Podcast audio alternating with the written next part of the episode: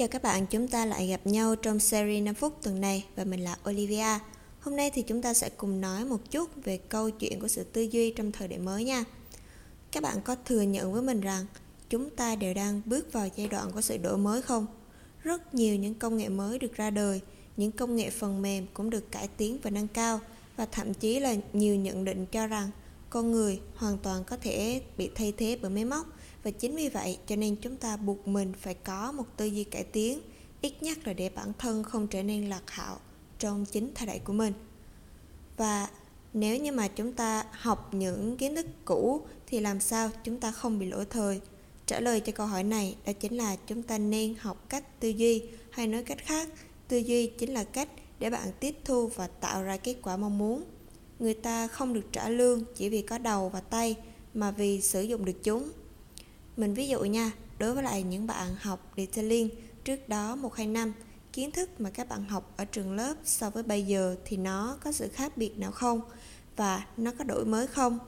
Và tiếp theo những năm sau đó, có thể là vào năm hai không hai tư, hai không hai lăm, thì những cái tư duy, những cái kiến thức đó nó có còn phù hợp không? Ở đây thì mình không nói là kiến thức của các bạn sai, nhưng mà kiến thức nó là những thứ đã được đúc kết và nó cần thời gian để chứng minh. Chứng minh điều đó là đúng, điều đó là phù hợp.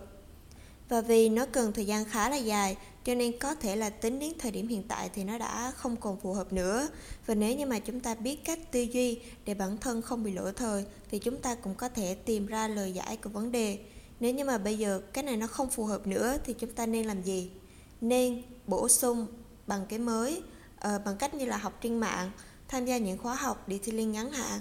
Và không chỉ riêng đối với lại ngành Detailing mà tất cả các ngành khác đều cần phải phát triển theo xã hội và cải tiến dựa trên nhu cầu cũng như mong muốn của khách hàng. Vì đâu ai muốn mình sẽ sử dụng lại những cái xưa cũ, những cái lỗi thời. Nên là chỉ cần bạn tư duy đúng hướng, bạn sẽ sớm có được thành công mà bạn muốn.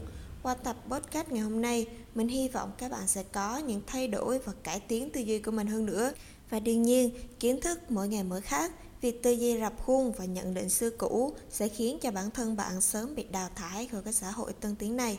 Đừng quên theo dõi những số episode khác về Detailing trên Google Podcast, Spotify, YouTube bằng cách gõ Detailing Việt Nam. Và hẹn gặp lại mọi người trong những số podcast lần sau.